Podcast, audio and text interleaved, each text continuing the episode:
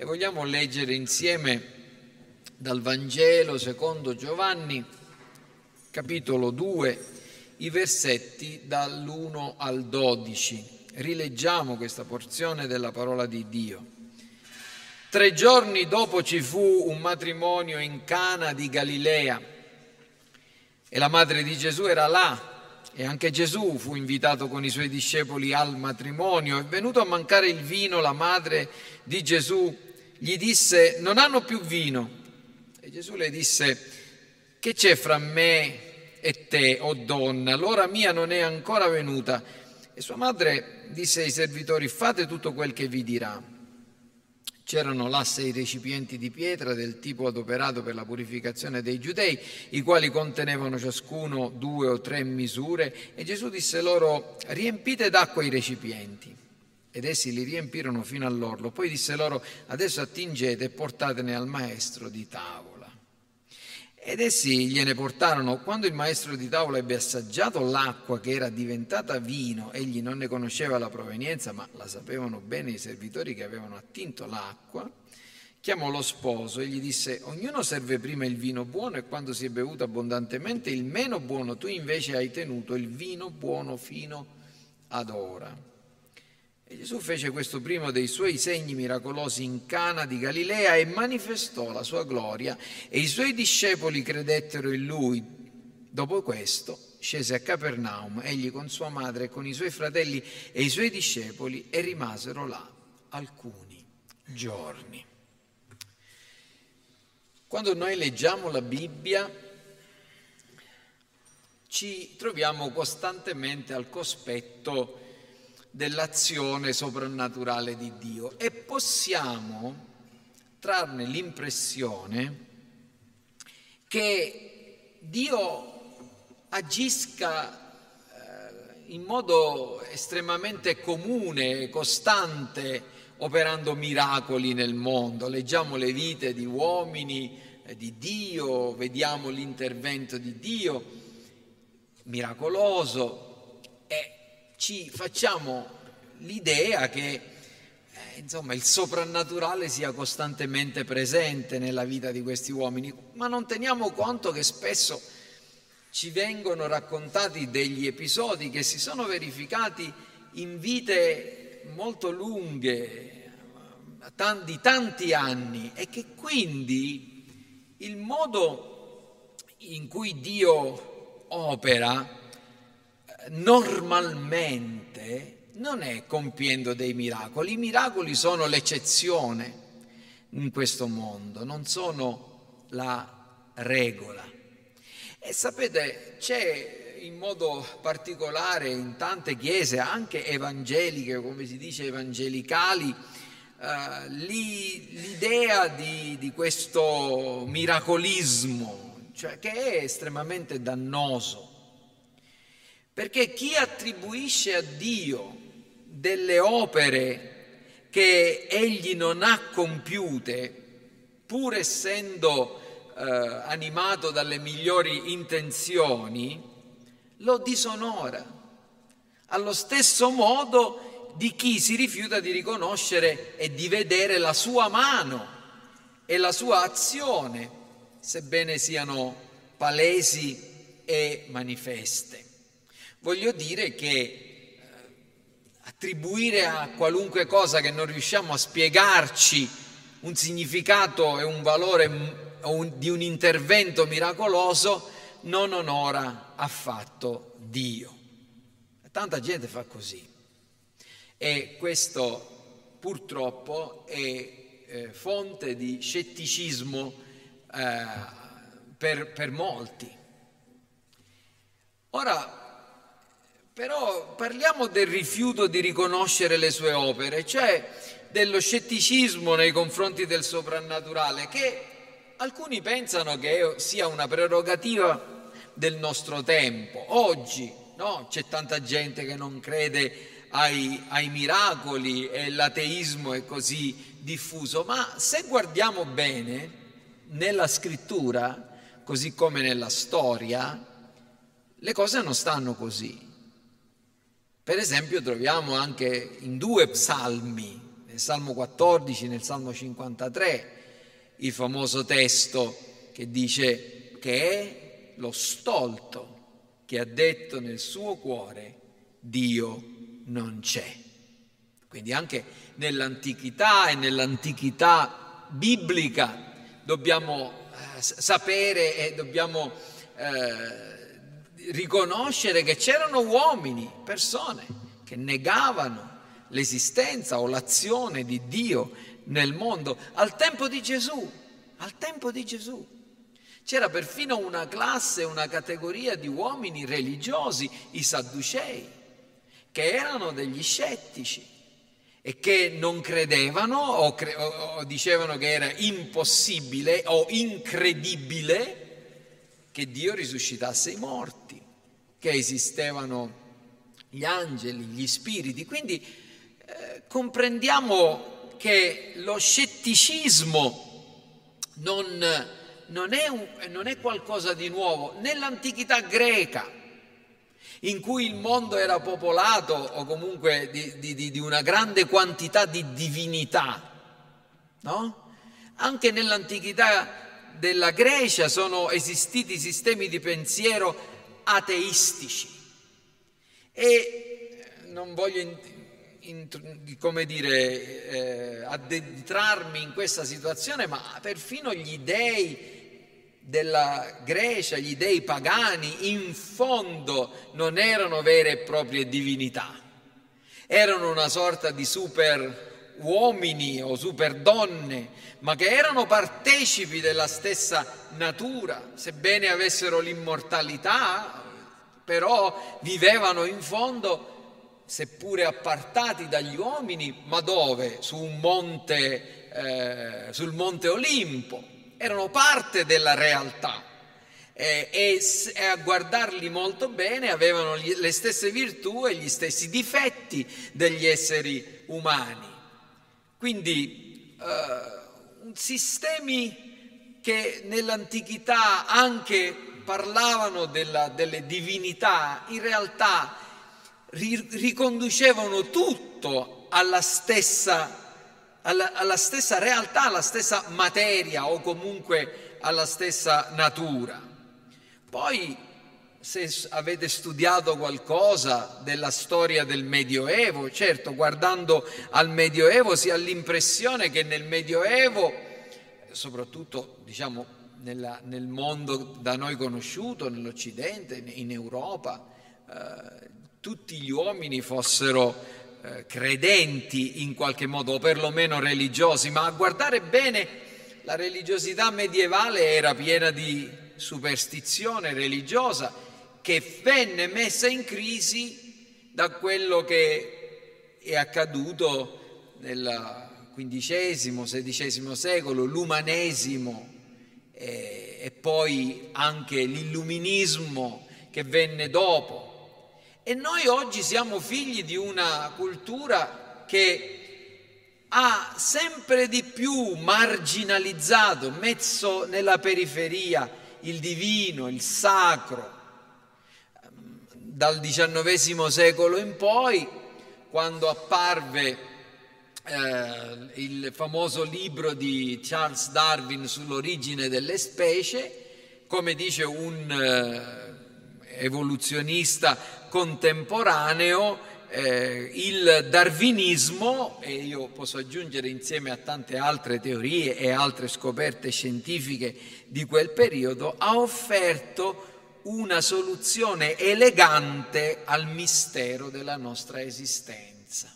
Cioè ci sono state tante persone che da Darwin in poi hanno detto noi non abbiamo bisogno di presupporre o di pensare a Dio come al creatore per capire o per spiegarci l'esistenza quest- della vita in tutte le sue forme, animali, vegetali e perfino umana.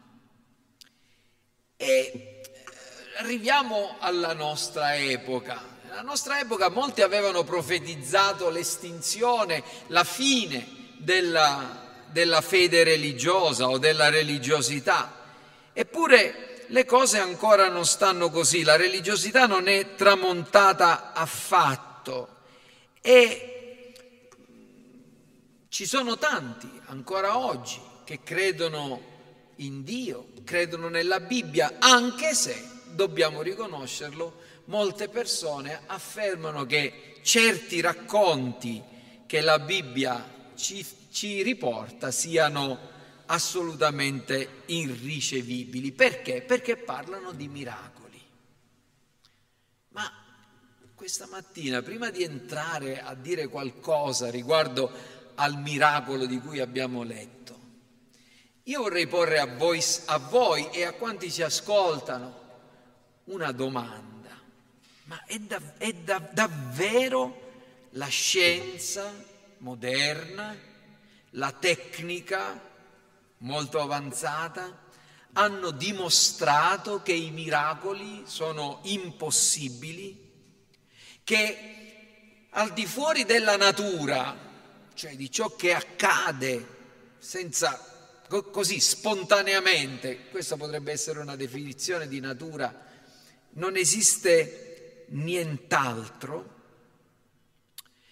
Chi dice così, vedete, non si rende conto di quanto sia illusorio questo pensiero. E la ragione è presto detta, senza fare lunghi discorsi. C'è una domanda alla, che potete porre alle persone che la pensano così, ed è questa, la natura stessa, quello che noi vediamo, quello che noi tocchiamo, quello che noi studiamo, quello che noi osserviamo, da dove viene? da cosa deriva. Certo, lo studio della natura è molto istruttivo ed è un vero prodigio il fatto che noi abbiamo la capacità, la possibilità di comprendere il funzionamento dei meccanismi naturali che sono complicatissimi, degli equilibri che ci sono nella natura, che sono sorprendenti. Ma è possibile, questa è la domanda, è possibile spiegare tutto quello che sta intorno a noi senza presupporre che ci sia stata una causa, qualcosa, qualcuno che abbia creato, qualcosa o qualcuno che sia esterno alla natura stessa. E dovrei dire è possibile, ma vorrei aggiungere è anche logico dire quello che ci sono, quello che alcuni scienziati oggi dicono, che il tutto deriva dal nulla. È logico che dire qualcosa del genere è possibile, è logico supporre che l'ordine che noi troviamo nella natura e le leggi della fisica e la coscienza umana siano il prodotto casuale del disordine e della inconsapevolezza. È possibile che atomi che seguono ciascuno la propria via si organizzino per formare cose sempre più complesse, fino a portare all'ordine che noi osserviamo nel, e alla bellezza che noi osserviamo nel nostro mondo, nell'universo. È scientifico tutto questo e quando dico è scientifico voglio dire è osservabile, è riproducibile, è dimostrabile che l'infinitamente complesso si formi spontaneamente? Queste sono domande alle quali bisogna trovare una risposta credibile. Prima di entrare in quello che voglio dirvi questa mattina, voglio, riportarvi a quello che abbiamo letto all'inizio del nostro culto. Abbiamo letto il Salmo 19. Se avete la Bibbia potete prendere il Salmo 19, per favore. Il Salmo 19, magari l'avete letto tante volte, si compone di tre parti. Tre parti. I versetti dall'1 al 6, i versetti dal 7 al 10 e i versetti dall'11 al 14. Sono le tre parti del Salmo 19. E ci dice l'intestazione ispirata che è stato scritto da Davide. Chi era Davide? Davide non era certamente un ingenuo. Davide era semplicemente una persona sgombra dai pregiudizi che noi uomini e donne moderne abbiamo, che guardava intorno a sé, guardava dentro di sé e rifletteva. E il Salmo 19 è il frutto di questa contemplazione, di questa osservazione, di questa riflessione, che certamente non è la contemplazione, la riflessione di, un, di uno scienziato o di un filosofo, ma è l'osservazione e la riflessione di un uomo che esercita le sue facoltà e che si meraviglia, che si sorprende. E questa capacità di sorprenderci di, e di meravigliarci è proprio, se ci pensate, qualcosa di profondamente è distintamente umano. Davide guarda una notte stellata, guarda il firmamento, osserva lo scorrere del tempo, fa attenzione e sembra che queste cose gli parlino, che abbiano una voce, gli dicano delle parole. Guarda il sole, osserva il moto dei corpi celesti e si meraviglia, ri, si sorprende, osserva con grande curiosità la, la grandezza del, del cosmo, del macrocosmo, delle cose che gli stanno intorno. E ne trae una conclusione che i cieli raccontano la gloria del creatore, che il firmamento annuncia l'opera delle sue mani, che questa grandezza, che questa infinità, che questa immensità, che questa bellezza, che quest'ordine, che lui riusciva a percepire, questo non caos e confusione, ma questa ciclicità erano attribuibili a un essere supremo che aveva fatto tutte le cose. Ma poi non si ferma lì. Guarda la rivelazione naturale e riconosce o, o, o afferma che queste cose parlano di Dio. Ma poi guarda da un'altra parte, guarda alla legge di Dio ha tra le sue mani la parola che gli è stata tramandata, la legge, la Genesi, l'Esodo, il Levitico, il libro dei numeri, il libro del Deuteronomio, questa è la legge di Dio. E la, dopo averla letta, dopo averla considerata, la legge morale, i comandamenti di Dio, si rende conto che è qualcosa di straordinario, non solo per le cose che dice, ma per il valore, la profondità, la ricchezza, la assoluta diversità rispetto alle favole eh, eh, dei racconti dei popoli che lo circondavano, che la religione di Israele, che la religione rivelata, non aveva niente a che fare con, con i riti barbari, crudeli e folli dei popoli che stavano intorno a lui. E allora non può che pieno di meraviglia guardare alla legge del Signore e dire che essa è perfetta, che è veritiera, che rende saggi, che sono giusti, che rallegrano il cuore, che il comandamento del Signore è chiaro, è limpido, illumina, è puro, sussiste per sempre, ve sono verità.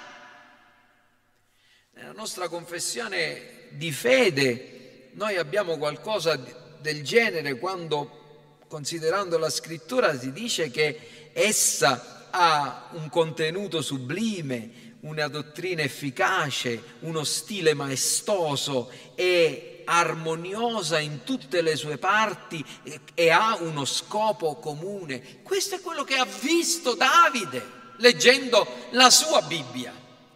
Oggi noi abbiamo una Bibbia molto più ampia di quella del, del re Davide, e possiamo dire come lui e meglio di lui, che le cose stanno davvero così. Questo libro è un libro composto da tantissime persone e che da migliaia di anni continua ad essere letto, investigato e che uomini hanno studiato per tutta la vita e perfino i più grandi nemici di Dio non possono fare altro che riconoscere che è un libro eccellente ed è glorioso. E Davide lo vedeva, nel Salmo 19 ce lo dice, e dopo aver guardato i cieli e le stelle e la natura, e dopo aver guardato alla legge di Dio, guarda da un'altra parte. Dove guarda? Dentro di sé, nella sua coscienza e guardando, e guardando nel microcosmo della propria coscienza, della propria consapevolezza, si eh, riconosce che la legge morale esterna a lui, messa a confronto con la sua testimonianza interna, lo fa sentire e lo fa scoprire peccatore, bisognoso del perdono in tutto questo non può far altro che adorare Dio. Ecco quello che voglio dire. Dio non si è lasciato nel mondo senza testimonianza. Dio si è mostrato. Il problema non è nel fatto che Dio non abbia dato sufficiente una sufficientemente chiara testimonianza di sé. Il problema è che gli uomini sono ciechi. Gli uomini sono pieni di pregiudizio, gli uomini sono sordi e non sentono le parole che Davide riusciva a sentire, che sono pronunciate dal passare del tempo e dall'ordine della natura. Dio non si è lasciato senza testimonianza nel mondo.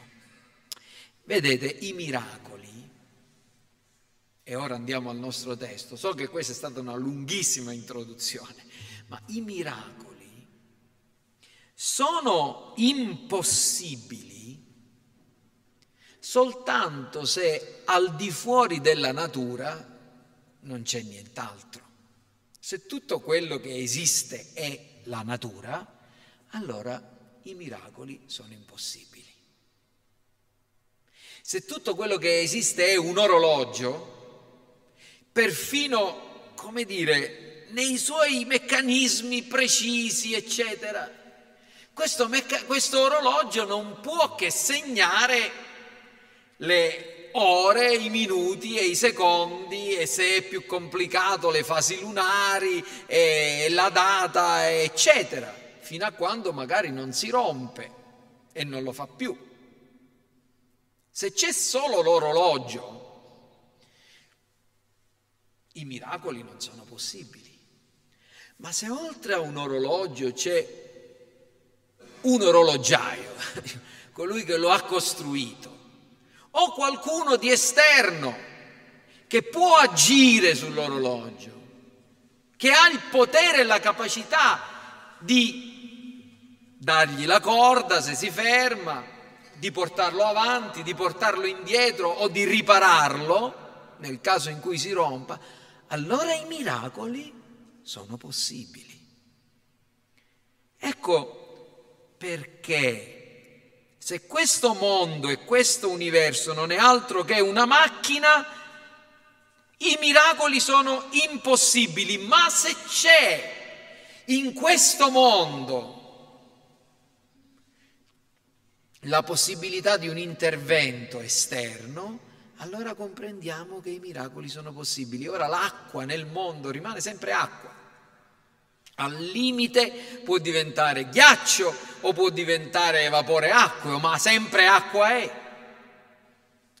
Ma se nel mondo, presente nel mondo, c'è colui che ha creato l'idrogeno e l'ossigeno, e le leggi che hanno fatto sì che un atomo di idrogeno si unisca a due atomi, un atomo di ossigeno si unisca a due atomi di idrogeno per formare una molecola d'acqua, se è presente nel mondo, allora è anche possibile che quell'acqua da acqua diventi vino.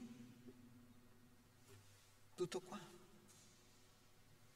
E questa è la questione, in questo mondo, in certi momenti, come e quando è parso ed è piaciuto a Dio, per compiere i suoi scopi santi, buoni e giusti, Dio ha sempre compiuto i suoi miracoli, le sue meraviglie. Ora, come si compiono i miracoli di Dio? Questo è quello che io voglio dirvi questa mattina, almeno cominciare a dirvi questa mattina. E tutto questo più di quasi mezz'ora di tempo che ho, che ho trascorso nel cercare di spiegarvi perché noi possiamo credere che i miracoli sono possibili, si riassume proprio in questo nel fatto che la natura da sola non spiega niente, al di fuori della natura c'è un essere che ha creato la, la natura e che quando questo essere che ha creato la natura interviene, allora si verificano dei miracoli. E noi abbiamo proprio questa, dom- questa questione davanti a noi ed è importante perché Giovanni non ci racconta molti miracoli nel suo, nel suo Vangelo compiuti da Gesù, soltanto sette. Ma è importante che comprendiamo che i miracoli dei quali Giovanni ci parla sono rivelazioni della natura e degli attributi del Creatore della natura e degli attributi di Dio che li ha fatti. E questa mattina avrei voluto parlarvi della, dell'atto divino del miracolo e dell'azione umana nel miracolo, ma dell'azione umana nel miracolo ne parleremo la prossima volta proprio perché la mia introduzione è stata molto lunga, ma que- voglio concludere parlandovi dell'atto divino nel, nei miracoli, perché prima di tutto un miracolo è un atto di Dio, un atto della potenza di Dio. Questo miracolo che abbiamo visto nel, descritto da Giovanni come il primo miracolo compiuto da Gesù è la trasformazione dell'acqua in vino. È stato un atto di creazione da parte di Dio il, il fatto che, sia, che Gesù si sia servito dell'acqua non ci deve sorprendere, perché noi potremmo dire ma il Signore non avrebbe potuto riempire queste, eh, queste, questi contenitori così, direttamente di vino, non avrebbe potuto farlo, ma certo che avrebbe potuto farlo. Ma il Signore ha voluto fare in questo modo preciso, non senza uno scopo, come vedremo sempre meglio continuando ad esaminare questo miracolo.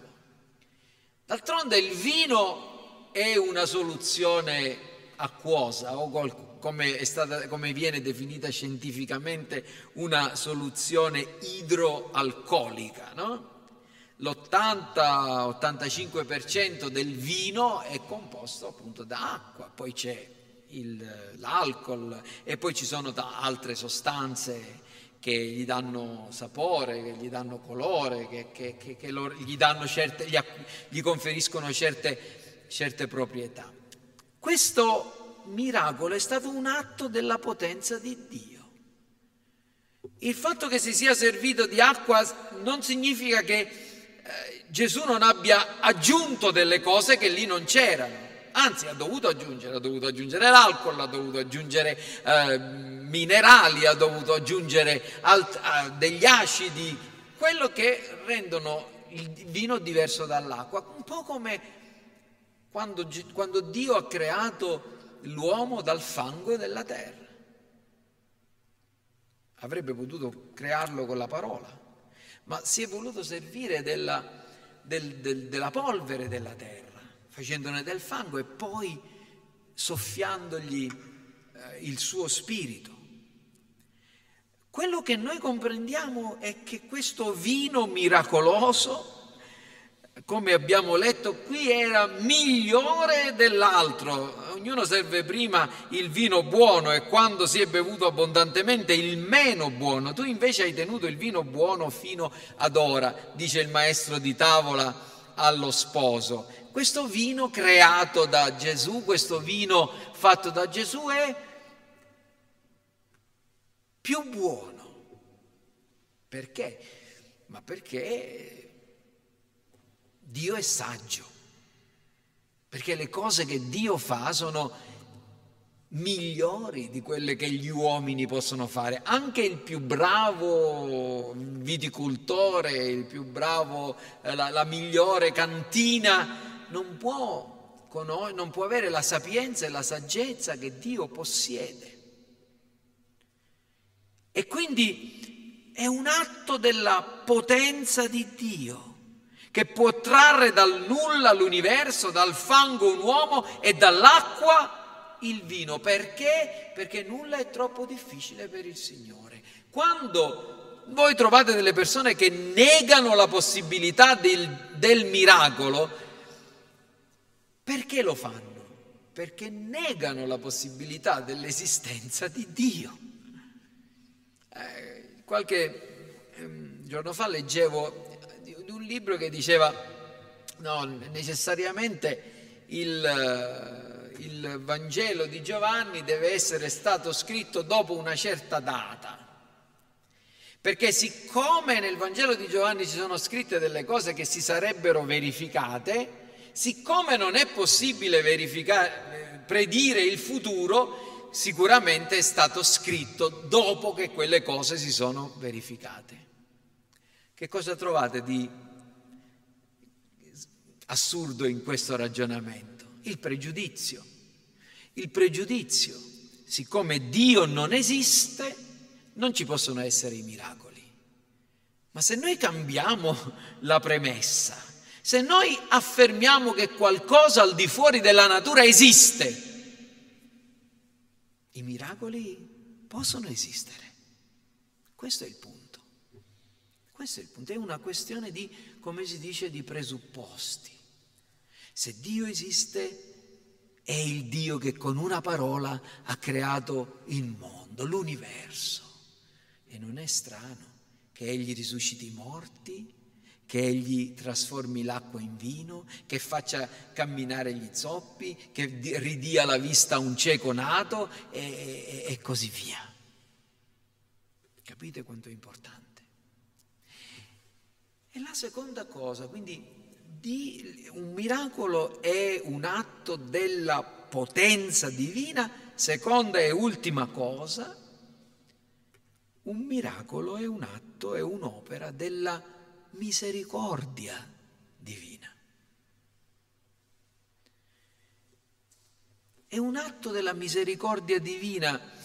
Per questo Gesù ha sempre compiuto le sue opere potenti in risposta alla fede, per fare del bene come un atto di generosità nei confronti di persone immeritevoli e mai, mai, mai per soddisfare bisogni personali o suoi o esibirsi o rispondere a richieste di persone incredule. Vi ricordate quando qualcuno gli disse quale miracolo fai, quale opera potente fai affinché noi crediamo? E Gesù gli rispose: No, questa generazione incredula non sarà, nessun, non sarà dato nessun segno se non quello del profeta Giona.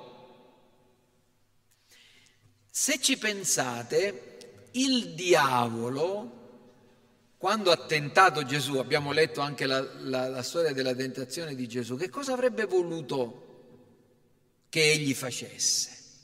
Che utilizzasse la sua potenza per uno scopo personale. Gesù ebbe fame e il diavolo gli disse, nutriti, tu hai la tua potenza, prendi queste pietre, falle diventare pane così mangi. E Gesù non volle usare questo, la sua potenza per suoi scopi personali. Se tu sei figlio di Dio, scendi giù dalla croce. Gesù sarebbe potuto scendere giù dalla croce. E lui è il figlio di Dio, ma non lo ha fatto perché doveva fare la volontà del Padre. Gesù non ha compiuto mai miracoli per mettersi in mostra. Se sei figlio di Dio, gettati giù, gettati giù. Così si vedrà che tu sei amato dal Padre, gli angeli ti verranno a, sicuramente a liberare, tu non, non, non ne avrai alcun male. Gesù non ha fatto mai miracoli per stupire, per meravigliare le persone. Per questa ragione sono abominevoli tutte queste campagne di miracoli che noi vediamo in, questi, in queste eh,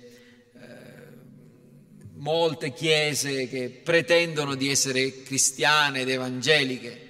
In questi giorni credo che sia passato per televisione un film terribile la storia di una coppia di eh, predicatori, marito e moglie, che eh, hanno dato un grande scandalo negli anni scorsi negli Stati Uniti d'America, che essenzialmente era, era, questa la questione. Dio è sempre pronto a farti un miracolo, a darti quello di cui hai bisogno, a farti diventare ricco, a farti diventare sano, a guarirti. Abbiamo un libro pubblicato da, da Alfa e Omega che racconta di, questa, di questo genere di cristianesimo che usa Dio come una specie di macchina distributrice di, di miracoli, ovviamente dietro l'autopagamento e la storia di, di Benny Hinn, di, di, compagni, raccontata da un testimone eh, di prima mano, il nipote suo, che grazie a Dio è giunto a comprendere certe cose meglio. Quindi comprendiamo che Dio non fa mai miracoli per scopi personali o per meravigliare, o per sorprendere, o per, per stupire, come dei giochi di prestigio. E concludo con due parole di applicazione. Il miracolo di Cana, questa trasformazione dell'acqua in vino, perché fu compiuto? Essenzialmente questo miracolo fu compiuto perché rispondeva a un bisogno umano era finito il vino e finito il vino sarebbe finita anche la festa. E questa è una delle cose che voglio dire questa mattina, molto importante credo. Non chiedere a Dio o non ti aspettare da Dio un miracolo per poter credere perché c'è stata tanta gente che ha visto i miracoli di Gesù, perfino li hanno ricevuti e non hanno creduto. Addirittura ci sono state persone, e lo vedremo già da domenica prossima, che hanno visto dei miracoli potenti, la risurrezione di Lazzaro, oppure la guarigione di un cieco nato, o di un paralitico, e hanno determinato in se stessi di uccidere chi aveva compiuto quel miracolo. Perché non è vedere il miracolo che produce la fede. Quindi non credere, no, non chiedere un miracolo per poter credere. Piuttosto comprendi che il miracolo si compie quando realizzi e comprendi di avere un bisogno, di avere un bisogno, che un miracolo è un atto di misericordia. E quindi è necessario che ti riconosci misero, misera, bisognoso. Come diceva Davide, quanto a me io sono misero e bisognoso e il Signore si prende cura di me. Perché Gesù compì questo miracolo? Perché era finito il vino, c'era qualcosa che mancava. Lo realizzi che c'è qualcosa in te che ti manca e che non puoi ottenere con mezzi umani questa continua ricerca della gioia, della felicità, di qualcos'altro che ti manca, che vorresti, che non hai. Che cosa ti manca? Ti manca il vino che solo Cristo ti può dare. Ti manca il senso della riconciliazione l'accoglienza e il perdono dei peccati che Cristo è venuto a portare. Solo Lui può trasformare ciò che è insipido nella tua vita in ciò che ha veramente gusto, valore e sapore. Cosa ti manca? Non è strano che l'età matura sia quella in cui ci si rende conto maggiormente di avere bisogno di Dio. Perché generalmente è quando noi cominciamo a vedere che le cose ci vengono meno. Quando siamo giovani possiamo avere la speranza, quando siamo giovani possiamo avere la forza, quando siamo giovani generalmente abbiamo la salute. Quando siamo giovani possiamo pensare che tutto andrà bene, ma quando cominciamo a diventare più vecchietti, allora cominciamo a vedere le cose che ci mancano. E non è strano che normalmente si giunga all'età matura a rendersi conto delle cose che ci mancano. Tuttavia anche voi giovani avete bisogno dei miracoli che Cristo può compiere. Qualche giorno fa ho sentito di un uomo che per anni era stato uno dei leader del movimento uh, del Gay Pride di Los Angeles, che a un certo punto gli hanno detto tu stai per morire, aveva preso l'AIDS e gli rimanevano poche settimane, pochi mesi di vita.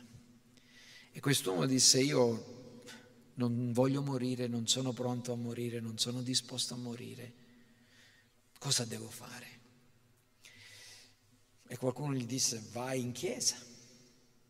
E si trovò ad andare in chiesa, nella chiesa di, di John MacArthur negli, a Los Angeles e non, non fu la predica di John MacArthur a convincerlo, non furono i canti, non furono le, le, le migliaia di persone che, lì, che, furono, che erano lì radunate, quello che lo convinse fu la lettura del Salmo 107.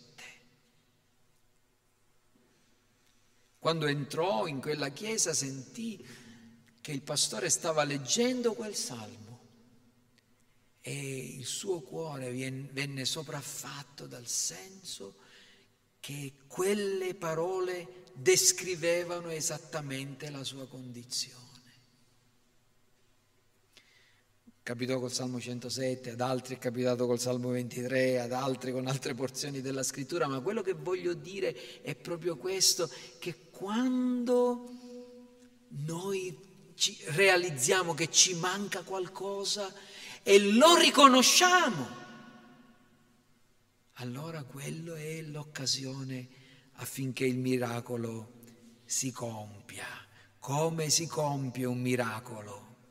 Si compie quando voi ed io abbiamo la consapevolezza che ne abbiamo bisogno.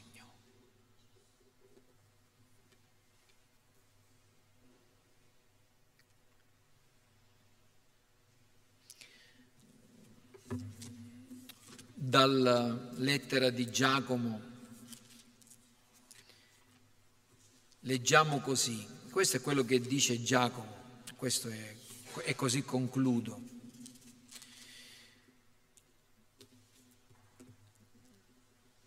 Da, voi bramate e non avete, voi uccidete e invidiate e non potete ottenere, voi litigate, fate la guerra, non avete perché non domandate, domandate e non ricevete perché domandate male per spendere nei vostri piaceri. È nella miseria che si manifesta la ricchezza divina. È nella nostra mancanza che Dio si dimostra sufficiente. E il senso della nostra autosufficienza è una delle ragioni per cui noi non preghiamo. E se noi non preghiamo, noi non otteniamo. Questa mattina io concludo con una promessa di Gesù. Chiedete e vi sarà dato. Cercate e troverete. Bussate e vi sarà aperto perché chi chiede riceve, chi cerca trova e sarà aperto a chi bussa. Ma prima ti devi scoprire bisognoso, bisognosa. Come si compie un miracolo? Un miracolo si compie come un atto della potenza di Dio e della misericordia di Dio. Riconosciti impotente, riconosciti misero, misera e Dio opererà. E può farlo, perché Dio è il tuo creatore è il creatore del cielo e della terra ed è qui presente per compiere le sue opere. Preghiamo.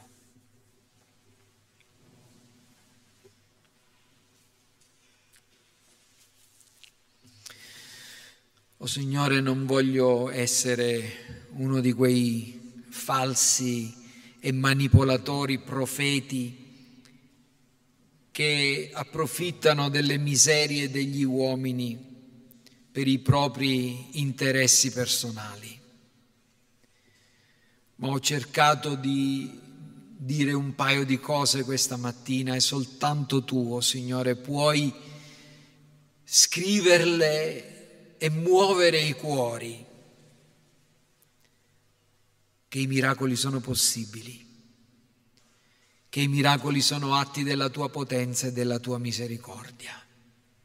E fa che se c'è qualcuno tra di noi che non crede alla possibilità dei miracoli, poiché non crede all'esistenza di, della trascendenza, di un Dio che è là, al di fuori, al di sopra del creato, questa mattina possa guardare nel mondo, nel cosmo, nella tua parola e nella propria coscienza e riconoscere che tu esisti.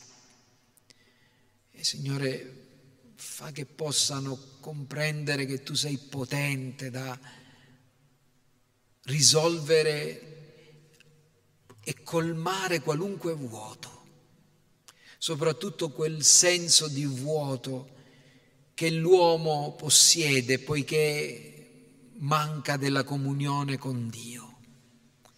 E Signore, mostra la miseria della nostra natura alle tue creature affinché, riconoscendosi miseri, possano ricevere quest'atto della tua misericordia, che è il miracolo.